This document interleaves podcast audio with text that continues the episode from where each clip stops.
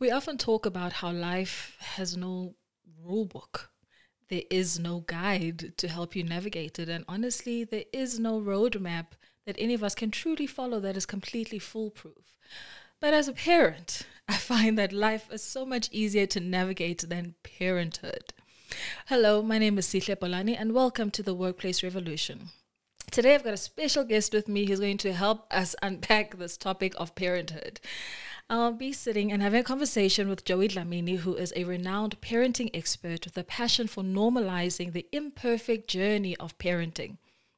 As a mother of three and a qualified social worker, Joey has learned the value of parenting with compassion and connection through her own childhood experiences. She is the founder of Be Accentuated, a nonprofit organization that provides a space where all genders can thrive. With her candid and practical advice, Joey challenges parents to connect with her children on a deeper level. Her dedication, hard work, and determination to raise well rounded, confident children inspired her to write her very first book, The Teen Top 25 Foundational Life Lessons for a Thriving Journey to Adulthood. The book aims to start conversations between parents and children as they learn from each other and walk this journey together. Joey also works to help people unlearn and challenge limiting beliefs through her teachings on personal growth and development. She believes in the power of having real, honest conversations and safe spaces and is dedicated to providing a platform for people to heal and grow together. As a speaker and facilitator, Joey encourages people to embrace their imperfections and focus on building connections and living their best lives. Joey, welcome to the Workplace Revolution. Thank you so much for having me here. Thank you. It's an absolute pleasure. So let's start at the beginning. I mean, you and I met last year. Yes, yes. We both happened to be speaking at an event. Um, and I was just really intrigued by your passion right? Your passion for sharing knowledge, your passion for connection and communication and sharing experiences, um, but also just your warmth. You so easily just embrace people in every space that you and you always have this incredible smile that just you know brings out all of the sunshine from you but where did it all begin for you so i know you're a, a social worker right what drew you to that particular field of work? I think my upbringing, mm. um, originally from Limpopo, Bela So I was raised by a single mom. And I remember as a young person, I was a child, when they asked, What do you want to do when you grow up? I said, A social worker. Mm. I had no idea what they were doing, but I don't know, because I think everyone was saying they are helping people. Mm. I wanted to do that. And come to think of it, at that time it did not make sense because like we were poor, poor. Mm. So it did not make sense. How can I think that I can help other people when myself I don't have those resources? Mm. I think it started from that age. But when I went to varsity, I did not study that. I actually did marketing and HR because you know they will tell you you need to follow money. I wanted money, yeah. yeah, I wanted money. So there was no space for passion. So after I had my second baby, I think it was around 2013. That's when, yeah, 2013. That's when I decided that I want to go back to school and study social work because it was just calling me. It was something that that was within me. I just want to help. I just want to make a difference. So that's what happened. I'm so I'm always so curious about the passions that people have, right? The the the thing that they feel is their calling. Yeah. Um, because I know from my own experience, the work that I'm doing now was really, even though it may have been somewhere deep inside of me, unconsciously yes. so, but it was brought into my consciousness because of the experiences that I had in the workplace and it triggered yeah. you know my intentionality with doing this kind of work. So would you say that your upbringing and your experiences growing up and not having the assistance and support that you would have liked to have is actually what kind of brought that passion to the fore for you? Absolutely. Because i remember even growing up I was that child who wanted to start organizations. I was, uh, you know, I was starting, I had an NPO, I remember, but it was not registered. So we used to call it Youth Against AIDS and Child Abuse. That was at the start of HIV and AIDS. And we wanted to be part of it. So I've always wanted to make a difference. And I think it's because when I was looking at my own upbringing, at the injustices, there was something inside of me that was saying that you have to do something, mm. even though it did not make sense. And I think later on, when I had my second born, I realized that somehow, after having my first child, I lost myself. And you know, when you are adulting, you start thinking like, okay, I need stability. I can't leave my job. I need to take care of my child. There's no room for passion. There is room for doing what you need to do so that you can get a salary at the end of the month. But after I had Tiamo, I was like, no, there has to be a way. There has to be a way for me to continue doing what I love while also getting my salary somehow at the beginning needs to meet somewhere yeah there has yeah it has to meet somewhere you know you raise such an interesting point because so often so many of us um, when we get into adulthood and we start our careers kind of have this disconnect that exists that says to us if you want to make money you must do this you yeah. can't make money from a passion now, as people who are raising children and as people who have lived and experienced this and this disconnect that you feel between I need to make a living and I happen to be good at what I'm doing, but this is where my heart actually is and this is what is fulfilling for me. How have you been able to have those kinds of conversations with your children? Uh, I will start with my older son because he's a teen. So we've been talking about it. At first, I was so horrible because of my own upbringing. Everything for me was academics. Mm. You know, you need to choose maths, you need to, to choose physics and science and whatever. But I think with age, you realize that if you are not happy, if what you are doing is not aligned to who you are, then it does not make sense. So I had to unlearn first that it's not about hard work, it's not about academics only. And then it helped me when I was speaking to my son to understand where he is. I remember we had this conversation and he was like, "You want me to be the most the most perfect child ever." And I was like, "What's wrong with that?" you know, it's like, "What's wrong with it? What's wrong with being a perfect child?" But I had to go back to my own journey and realize that there's something wrong with me. Why do i feel that he has it has to be about his performance not about who he is? So now he likes art he likes drawing uh, he likes editing. So now i'm telling him that find what you love baby. The rest will come. And fortunately for him he has parents who will be able to support him.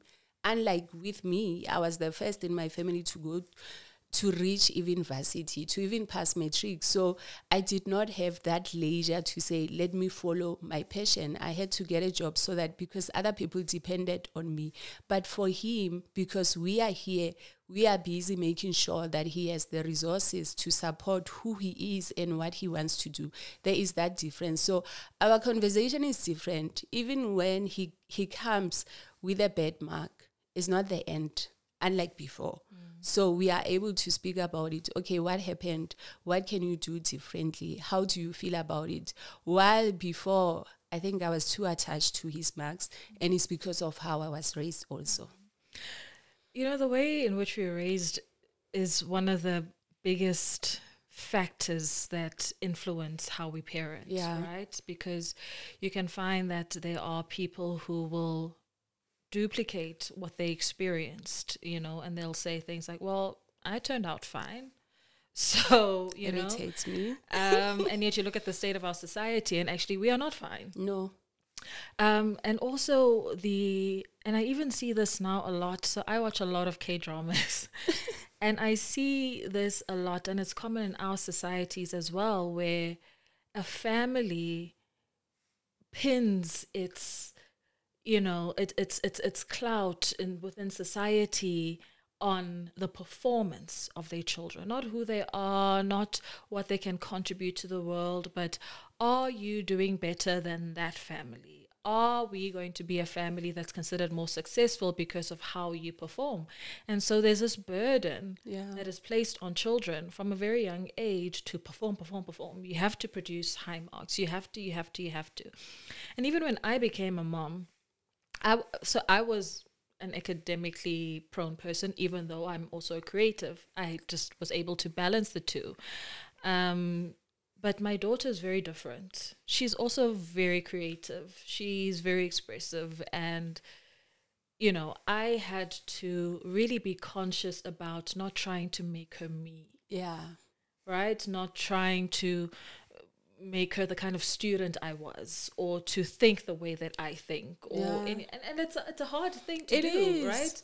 Um, to be able to just kind of relinquish control and see yourself in your role as a parent more as a support and you kind of keep them safe but give them the space and the room to figure out their life and their path for themselves It is. It is very hard. I think I'm still struggling with it. You know, uh, we will have days where we fight because you know, unlike us, they talk. They they will tell you, hey, they will tell you that they will say things and I'm like. Hi, when I didn't, I didn't talk to my mom like that. But when you are honest, you, when you are honest, you can reflect and say he is right. He's got a point, you know.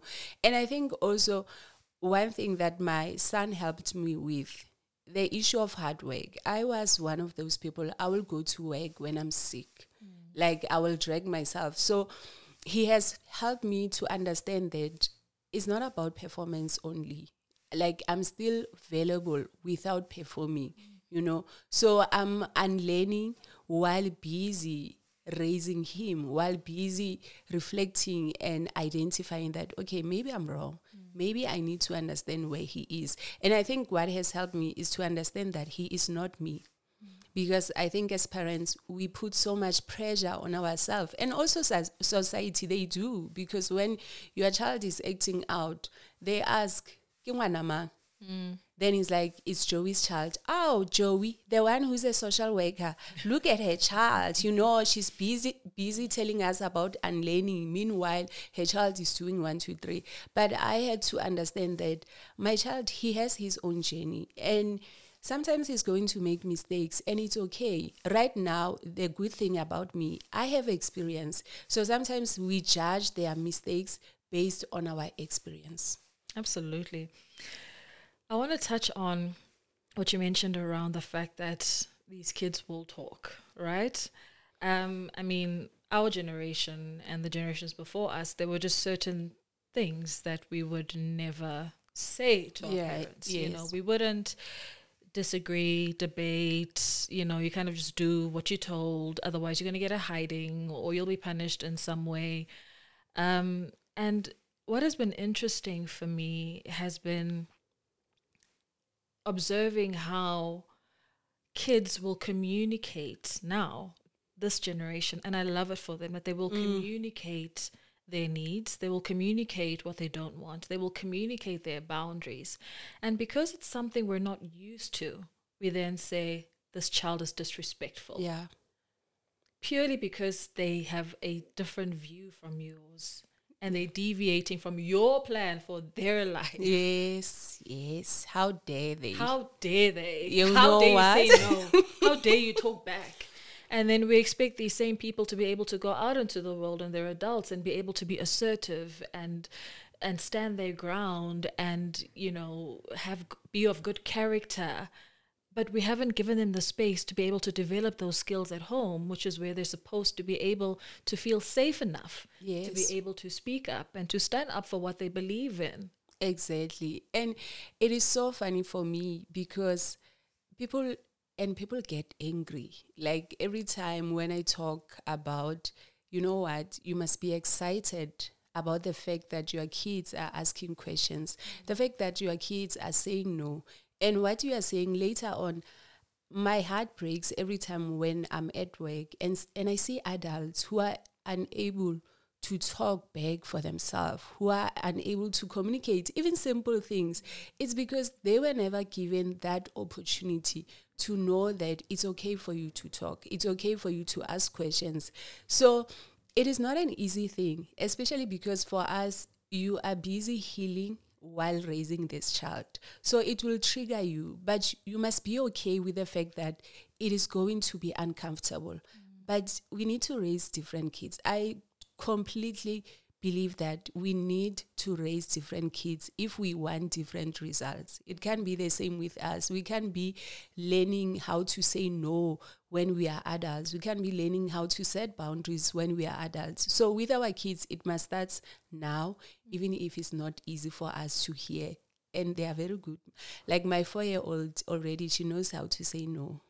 Like she's very good. Her no is no. Even when I try to persuade her, like ask her what what, Mama, no, I don't want to, and that's it. Mm. you see, and even even that that when kids are able to say no, still wanting to persuade them and not taking that no as yeah that's the final. end of the conversation is a, a, you know a mistake that so many of us as parents make. And I, i've certainly made it many times but i had to learn very quickly to understand that this is something that she doesn't want to do. She's not comfortable with it.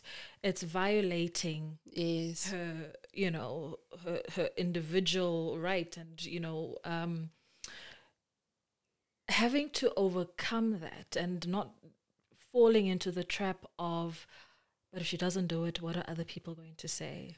You know, even things like a, a family friend or an, an aunt or a grandmother comes and says, Oh, come give me a hug and a kiss. And your child is like, No. And I'm yeah. like, Oh, come on, yeah. just give them a, you know, we're violating their yes, boundaries. We are, we are.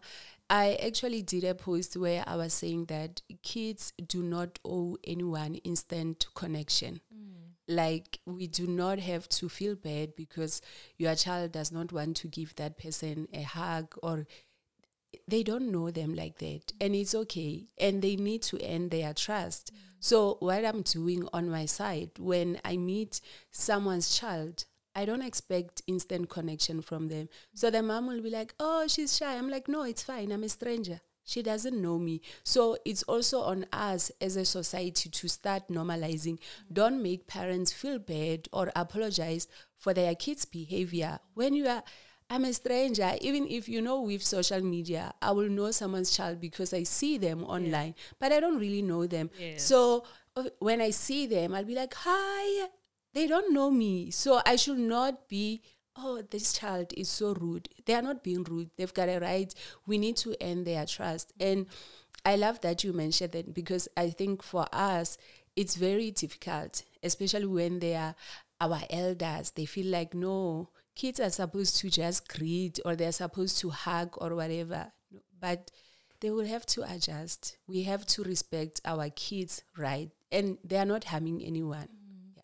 Absolutely. And, you know, I'm the same. Even kids of friends or you know nieces and nephews before i hug i will ask can i give you a hug yes i will always ask for permission because they have to consent to me coming into their yes. personal space and i think it's such an empowering thing to be able to show children that even though i am this close to you i still have to ask for your yes. permission because then it sets the tone for them for their future relationships to be able to know that actually people mu- I must expect people I must require yes. people to ask for permission to enter my personal space. That is so true. Hey, I just you just reminded me of something. You know, when we have guests, I will just invite people. People will come, and then now they need to use one of the my kids' bedroom. I will never think that I must ask because you know we grew up where we were sharing like everyone can just use whoever's item without asking but i had to realize that no it's wrong mm. as much as i will not be comfortable with someone coming to my bedroom and sleeping why do i think it's okay for someone else to come and sleep in my child's bedroom without asking how do they feel about it are they okay with it like they are small things, but they do matter. Absolutely. Now, uh, you know, a few years ago, so I followed Dr. Shefali. Oh, yes, yes. Um, who really has very interesting views around conscious parenting. And I think it was from her that I first heard that term. Um, and it's really helped me a lot in my journey as a parent um, and in enabling me to be able to foster a deep, meaningful connection with my daughter. Um, and now we we see terminology changing all the time, and now we're talking about gentle parenting. Yeah, and it is dribbling people all over the world.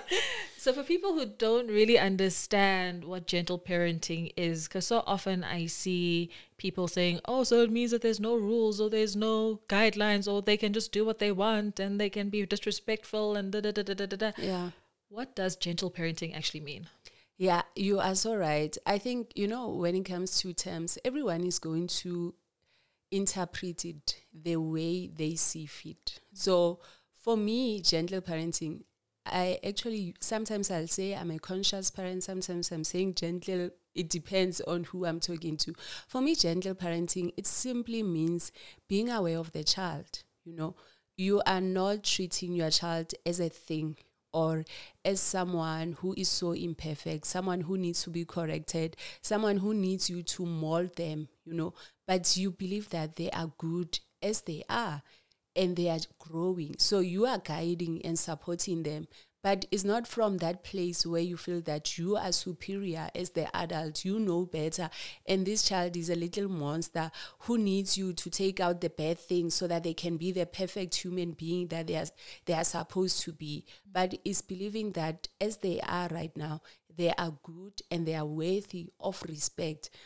And please, there is discipline. But I think mm. a lot of people, they abuse discipline they they think discipline it means you must beat your child uh, you must always be fixing them. But discipline is teaching your child and correcting them but from a place of love not from a place of fear and hate. Because we are also learning that is why we are doing all these things the coaching the personal development because we are aware that we haven't arrived. So why do we expect kids to have arrived already?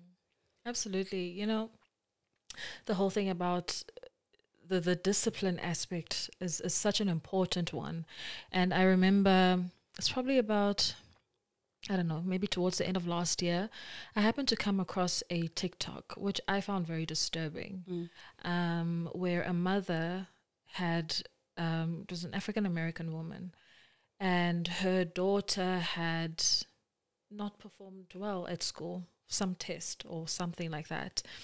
And she did a live where she was admonishing this child for her performance and all you care about is looking pretty and wearing makeup.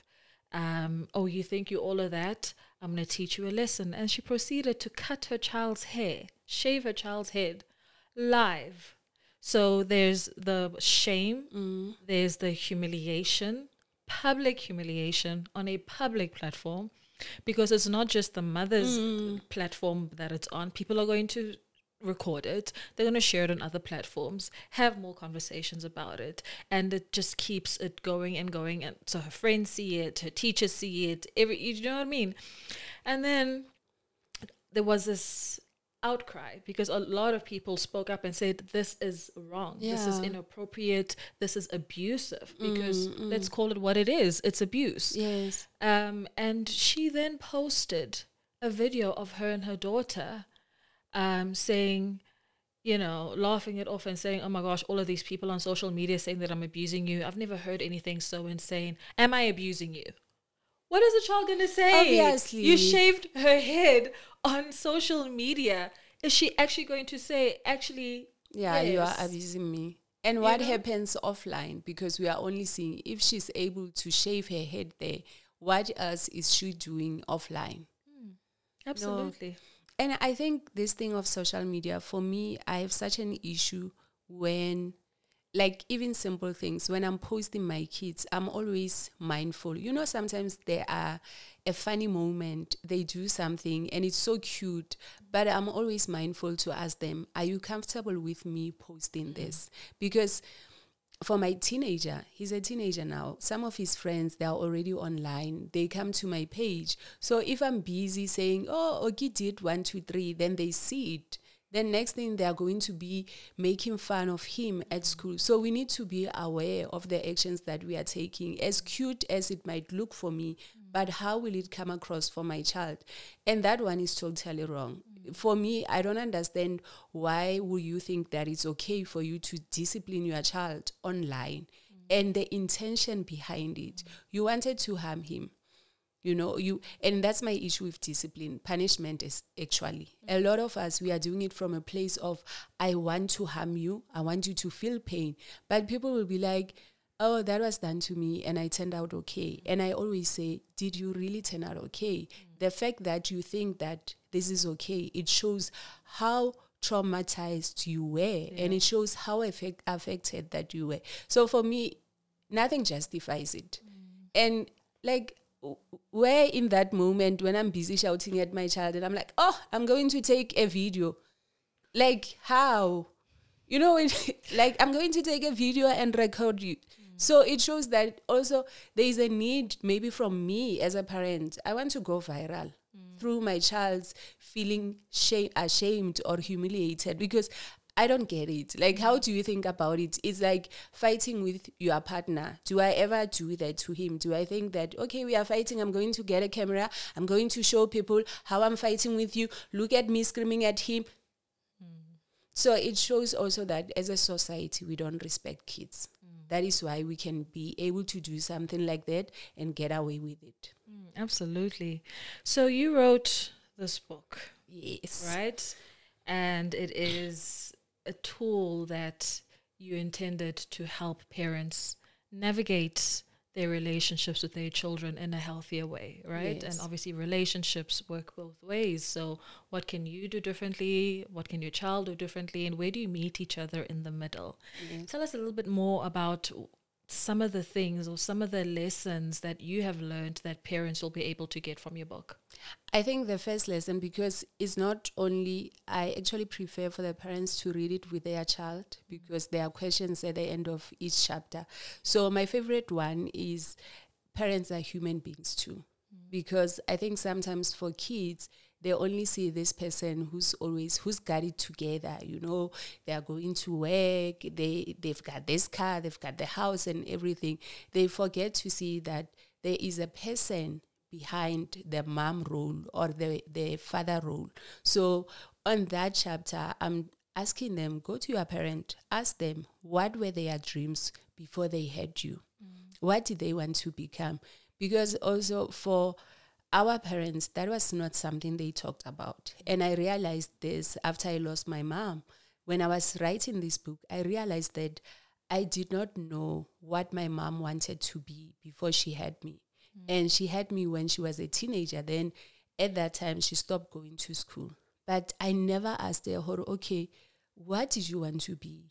You know, I, I was not interested in that. I was just focused on she's here, she loves us, she's taking care of us, she is supporting us. So I just want to humanize parents for kids, mm. you know, so that when they are communicating, they come from that place that there is a human being, there is someone who has her own fears, her struggles, and etc then that allows the parents also when you are talking to your child instead of being this person who feels that when you know everything you now start being more vulnerable you now start saying that the reason maybe I'm shouting at you is because I'm afraid you are a girl child, you are a boy child.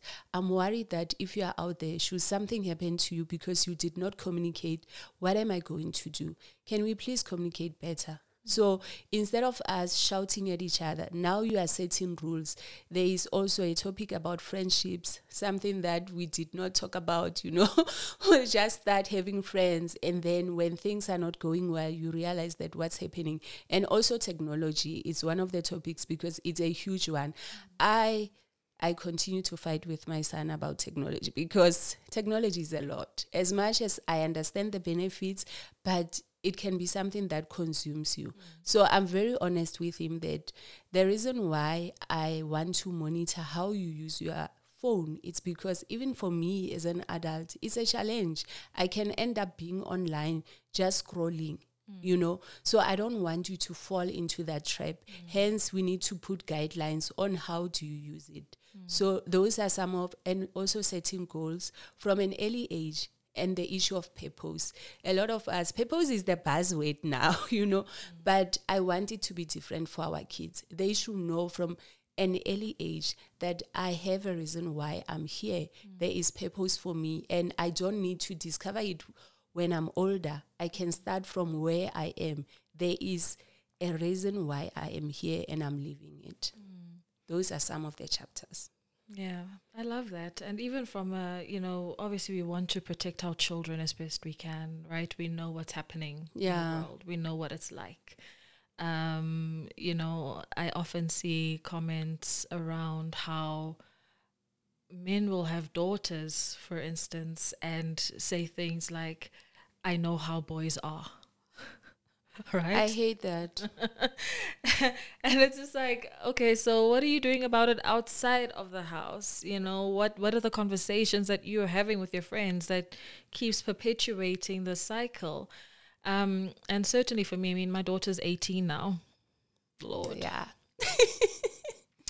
and she's going out and you know she's venturing into the early stages Yeah. of adulthood and this independence and i've had to navigate okay she's in a different chapter now so Yeah. what does that then mean in terms of how i parent um, because i want her to have the freedom to explore life for herself and to have experiences but at the same time how do i keep her safe within that context? And so there's been a lot of conversations around what are you interested in? What do you want to do? Oh you want to go out? Oh where are you going to go? Oh who are you going to go with? Okay you know how do we keep you safe? How do we communicate when you're not at home? Yeah. um, what do you look out for? And one of the things that I've always reinforced with her for a few years now, because obviously I knew 18 was coming. Yeah. one of the things that I always reinforced with her was it doesn't matter where you are, it doesn't matter what time it is, it doesn't matter whether you had permission or not, or you had told me or not, whether you had to- lied or not. If you need me, pick up the phone and I will be there because that is my job. Keeping you safe is my job. Not why didn't you tell me? Da, da, da, da, da, da, you know? And it has made such a positive impact Yeah. because she feels safe to tell me anything and everything exactly. right? And I think that's what we should be aspiring to as parents because that's really the the height of true connection Yeah. with your children to be able to have those conversations and to be able to say you know if she wants to go somewhere and you go well i know that area i'm not particularly comfortable with it and this is the reasons why you know be honest Yeah. you know, and not have this kind of speaking about, you know, behind myths or experiences that they can't relate to because then they don't understand why you have that perspective. Yeah, no, I absolutely love that. And I think it's so important for us. That is why we are trying to change because you want your child to feel safe. You want your child to say that, I know that my mom is going to come. Mm. I know that when I say mom, she's going to forget everything. And for them to feel safe enough to know that my mom might be angry, but she's going to be there. And that's where I am with my kids because I have taught them that they need to be honest. If you break something, tell me. If you did something, tell me. Uh, as much as I will be, obviously, I'm a human being, I'll be disappointed, but I'm not going to be angry. There is a difference because you are being honest. And there was this time my son Tiamo, he broke his tablet. So when I came back, like he was down, you know, that thing that I'm preparing myself. So then he came and told me that, okay, mama, you know, when I was playing with my tablet, so it fell. And I said, oh, so what happens? Like, okay, I'm saying, okay, sorry. You know, mama, I didn't want to tell you, but Oki said, mom will understand. She's not going to be angry. Mm. And that was like, that's it.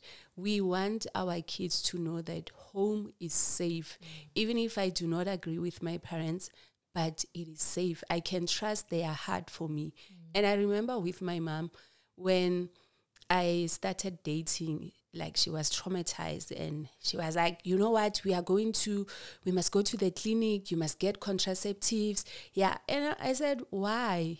Why? Why, why must, no, I get wajola. And I'm like, yeah, I'm dating, but we are not having sex. And I think I was like, I, was just too outspoken for because it was not a thing. But I sat her down and I explained to her that, Mama, I know our situation. I know what happened with you. I'm not going to make the same mistake. I'm going to, I'm not going to fall pregnant, you know. And I want to go to school. I want to change our home situation. You have to trust me. So I'm not going to take contraceptives. And she was like, okay. I'm going to trust you. Our relationship changed then. And she trusted me. And because she trusted me, even when I came to Joburg, I was not like nothing really made me feel like, oh, I need to do one, two, three, because I had the freedom before I came to Joburg. Mm-hmm. When I was home, if I said my friends and I they want to go to a club, she will allow me. We will go and come back. And it turned out that I don't like clubs. It's too loud for me. I want to talk. I want to hear what the other person is saying. But if she did not give me that freedom, I would have thought that I'm missing out and I was just going to go and end up doing things that were worse. But because she gave me the freedom, I did not need to prove anything. So sometimes, as scary as it is for parents, giving your child that freedom it is helping you and her because she can practice it at mm. the safety of her home mm. instead of one day they are going to leave. The reality is that they are going to leave. What are you going to do? Mm. Now, because they have all this freedom, then they get confused. They end up doing things that are not really right for them because it's like, hey, freedom is here. Mm. You only live once. But if they started around their home, when their friends say, but when you are so boring, it's like, no, I'm used to this. This is nothing new. I'm used to having my own freedom while I was staying with my mom. So it is that's great. I love that that point. so I mean you you have a team. Yes. And yes, they have their own worlds and their own things happening. They've got school, they've got friends, they've got social media. Yeah. There's a lot happening, right? Um, sports, you name it. But there's also a country that we live in. Yeah. How have you, if you have, how have you navigated conversations about what's actually happening in South Africa or in the world or, you know, the importance, for instance, when they get to the age of voting? Oh, yeah. You know, as sometimes you want to protect your kids, but the way things are, you can't. The only way to protect them is to have those conversations because the reality is that everyone is talking about it. They can hear how everyone is feeling hopeless. So you need to prepare them for the conversation. We've been talking about it and I've been honest about where I am and how I'm feeling about everything, you know. But one thing I keep on saying to them is that that is why we need to vote. That is why, as much as it might feel like it is not important, it might feel like what's the point of voting? But it does matter, especially now. And for all the parents who are out there, if you are not doing it for yourself, do it for your kids. You need to vote for your kids. They deserve the chance because I know that most of the people that I'm communicating with, people are feeling tired, they are feeling hopeless. And most of them is like, it doesn't matter. Why should I vote? But I keep on saying to them, it matters. Mm. It matters. We have to vote. Even if, you know what, you have to go and check all the parties. There must be something. We are not looking for a perfect one, but there must there must be something that resonates with you. Mm. Because staying and not voting, that is part of the problem. Mm. And for the parents who have teenagers, who have teenagers who are able to vote, please take them. because for them they might not understand the importance then it is on us to go with them accompany them on the day and make sure that they are registering now they can even do it online Yeah. yeah Yeah, absolutely. And if you don't know about that, you can go onto the IEC website and be able to register um, for voting online. So you can check that out. Please, please, please. Um, for people who are first time voters, for people who've just turned 18, like my daughter, um, if you've moved, yeah. be, be sure that you're registered within your new area so that when it's time to vote, you are all set. Now, for any parents who are watching or listening to this conversation and feel, okay, actually, I think I want to make a change in the relationship that I have with my child or my children, where do they begin? you start by acknowledging your mistakes. Hmm. You cannot work on something that you do not want to acknowledge. So you need to identify where do you feel that you have gone wrong. Then apologize to your kids. And I know that for us that was such a concept that was unheard of. But there is something when you apologize to your to your kids, you are making them fe- feel that I do matter. My feelings matters. And that is going to help them how they show up outside, you know. So apologize to them. And then give both of you the grace and the patience to know that it's going to take time for them to trust you again, for them to open up. And it's also going to take time for you to unlearn. It took years for you to be that person. It's going to take years again for you to be the person that you want to be. But every time you make a mistake and you feel like, oh, I'm going back to that old person, acknowledge and apologize and also forgive yourself. You know, you need to celebrate the small wins, those moments where you're like, okay, today my child answered, and instead of me throwing them with a shoe, I was able to go out. That is a win, you know? Or you were able to call someone else and say, hey, please come and take this child. That is a win. You need to celebrate that and give yourself patience. Yeah. I love that. And I think it's so, so important also to remember that any steps that you take to improve yourself in order to positively benefit your relationships and especially your, rela- your relationships with your children is that you have to build a different relationship with yourself and that's going to require you to confront a lot of uncomfortable things and it helps to be able to set yourself up with tools to be able to process those discomforts in a healthy way. So Yeah. whether it's through therapy or through counseling or Joey's book, um, there's so many resources that are available for free online. Um, there's resources like the Panda Mental Health app that you can access as well that has really great information. They have sessions um, that are live sessions that are available that discuss different topics.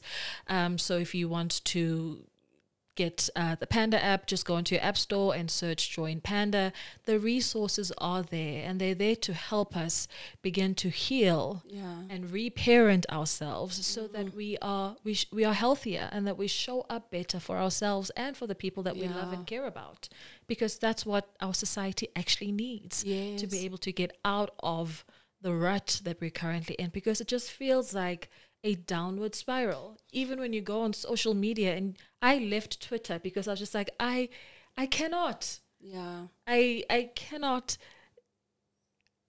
uh, you know just process Yeah. Yeah. how much ugliness there is and people are just just throwing it everywhere every second of the day and it tells us and it shows us consistently just how much healing is actually needed Yeah. you know so uh, you know i think it's so so important to take the initiative and to take the responsibility to do the work on yourself for yourself first and then it'll benefit those around you be courageous Yes. No, I, I completely agree with you because all of it, it starts with us, you know. And I always say to parents, when you are busy seeing and saying that your kids are so wrong, they are what, what, sometimes the problem is that you have not started healing yourself. hence you are projecting all those things to your kids. So i agree with you. Healing is not nice but it is worth it Absolutely. yeah Aye, it is messy it's very messy. And I think it's also important to remember that it's it's it's a journey. Yes, it- yes. There's no end point. You're constantly just working on yourself. Um, but also even in saying that it's the constant work, there's also huge value in resting because it's heavy work. And It you can't be doing it all day, every day, all around the year, every year. It's not possible. You're gonna drive yourself crazy. I love that, hey. So- and I think you're the one who once said it that it's okay to disconnect. You don't have to be part of every conversation, every battle, everything. And that resonated with me because I think sometimes, especially when you are in this space of healing and helping, you always want to be, ah, I'm the one.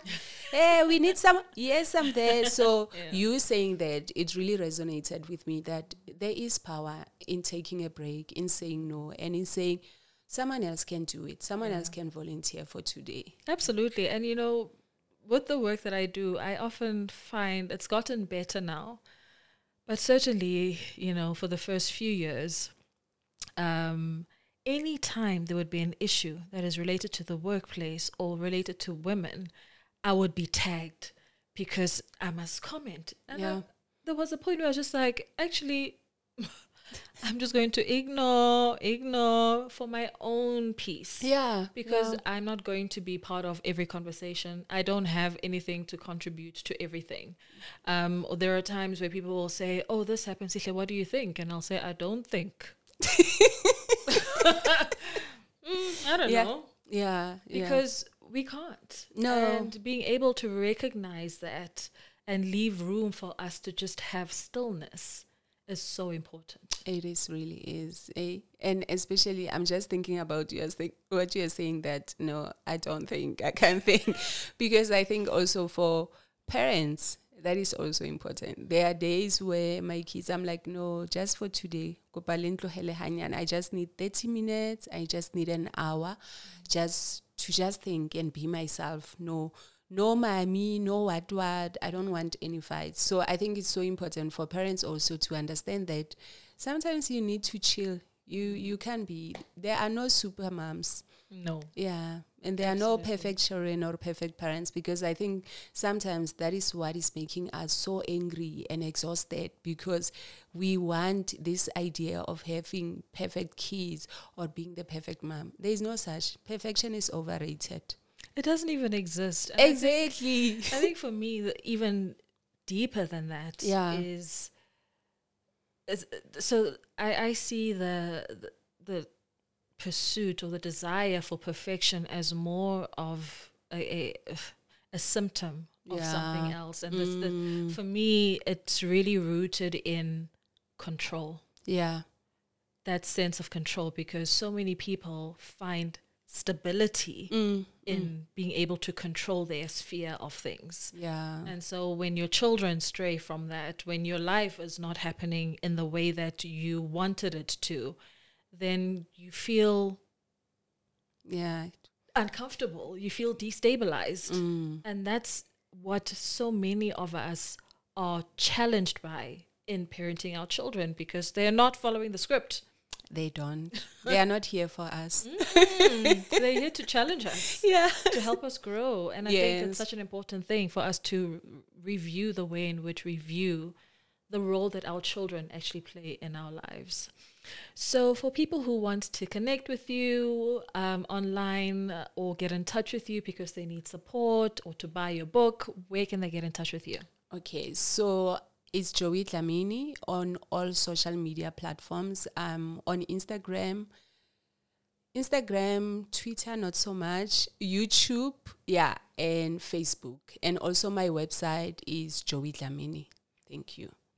Awesome. Joey, thank you so much for your time and thank you so much for your work. And I encourage everybody who is a parent, anybody who is planning to be a parent or is about to become a parent, please do connect with Joey on social media platforms. Please do get a copy of her book and be part of the conversations because there's so much that we can learn from each other.